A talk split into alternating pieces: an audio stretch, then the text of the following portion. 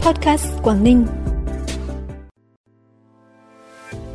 Lạng Sơn dừng tiếp nhận phương tiện chở hàng hóa vào bãi phi thuế quan. Chỉ trong 9 tháng năm 2023, khu du lịch Cát Bà thành phố Hải Phòng đón lượng khách du lịch bằng cả năm 2022.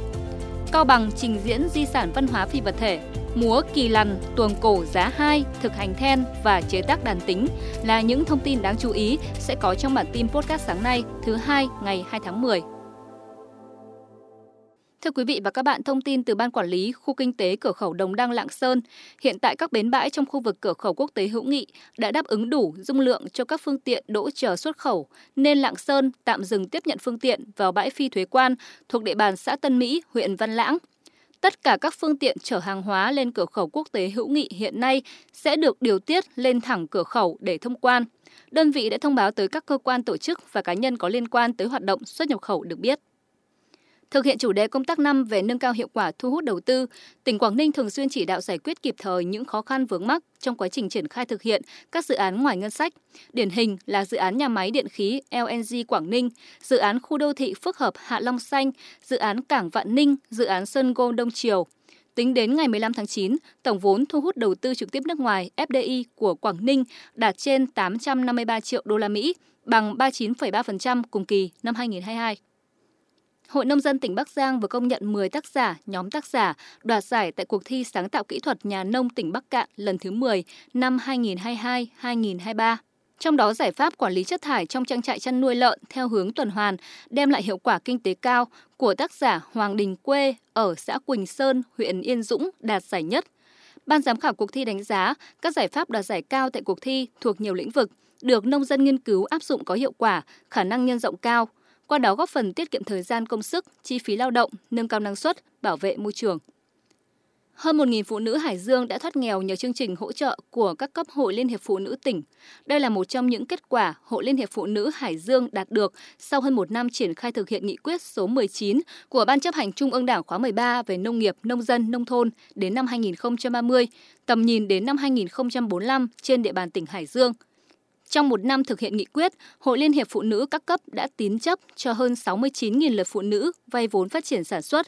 hỗ trợ hơn 7.000 lượt hộ phụ nữ nghèo về vốn, kỹ thuật sản xuất, kinh doanh. Hội Liên hiệp Phụ nữ tỉnh Hải Dương đã hỗ trợ xây dựng 66 mô hình liên kết phát triển kinh tế và 10 mô hình dịch vụ gia đình, góp phần giúp phụ nữ có việc làm thường xuyên, nâng cao chất lượng cuộc sống.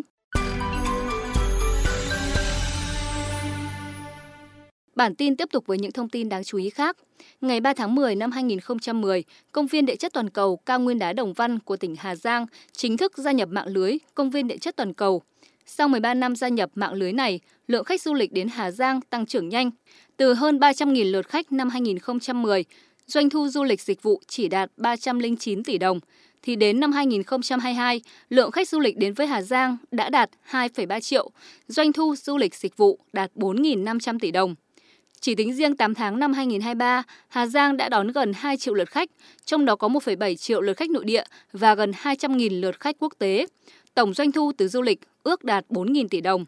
Đến nay, Hà Giang trở thành một trong 25 điểm đến hấp dẫn nhất thế giới do tạp chí New York Times bình chọn. Đặc biệt mới đây, du lịch tỉnh Hà Giang được vinh danh là điểm đến du lịch mới nổi hàng đầu châu Á. Theo thông tin từ Ủy ban nhân dân huyện Cát Bà thành phố Hải Phòng, đến hết tháng 9 năm 2023, khu du lịch Cát Bà đón hơn 2,4 triệu lượt du khách, hoàn thành 80% kế hoạch năm bằng cả năm 2022. Bên cạnh đó, tổng doanh thu từ dịch vụ du lịch cũng tăng mạnh, ước đạt hơn 2.400 tỷ đồng, đạt 90% mức kế hoạch, tăng 26% so với cùng kỳ. Để hoàn thành mục tiêu đón 3 triệu lượt khách du lịch năm 2023, trong những tháng cuối năm, chính quyền huyện Cát Hải tăng cường tuyên truyền, quảng bá hình ảnh du lịch Cát Bà mùa thu, mùa đông với nhiều hình thức đa dạng tới du khách trong nước và quốc tế. Bên cạnh đó chuẩn bị các điều kiện tổ chức thành công tuần văn hóa thể thao du lịch Cát Bà với chủ đề Cát Bà điểm hẹn bốn mùa vào giữa tháng 10 nhằm thu hút khách du lịch mùa thu đông. Theo Sở Văn hóa Thể thao và Du lịch tỉnh Tuyên Quang, trong 9 tháng năm 2023, toàn tỉnh đón gần 2,3 triệu lượt khách du lịch, đạt 91% kế hoạch năm tăng 7,7% so với cùng kỳ. Tổng thu từ dịch vụ du lịch đạt trên 2.600 tỷ đồng, bằng 90% kế hoạch năm, tăng 24% so với cùng kỳ. Riêng trong dịp tổ chức chương trình du lịch qua những miền di sản Việt Bắc lần thứ 14 và lễ hội Thành Tuyên năm 2023 từ ngày 20 đến ngày 27 tháng 9, Tuyên Quang đã thu hút trên 200.000 lượt du khách đến tham quan trải nghiệm, tổng doanh thu xã hội đạt 280 tỷ đồng. Nằm trong khuôn khổ Tuần Văn hóa Thể thao và Du lịch tỉnh Cao Bằng năm 2023, tại phố đi bộ Kim Đồng, thành phố Cao Bằng, đang diễn ra hoạt động trình diễn di sản văn hóa phi vật thể với các nội dung múa kỳ lằn, chế tác đàn tính,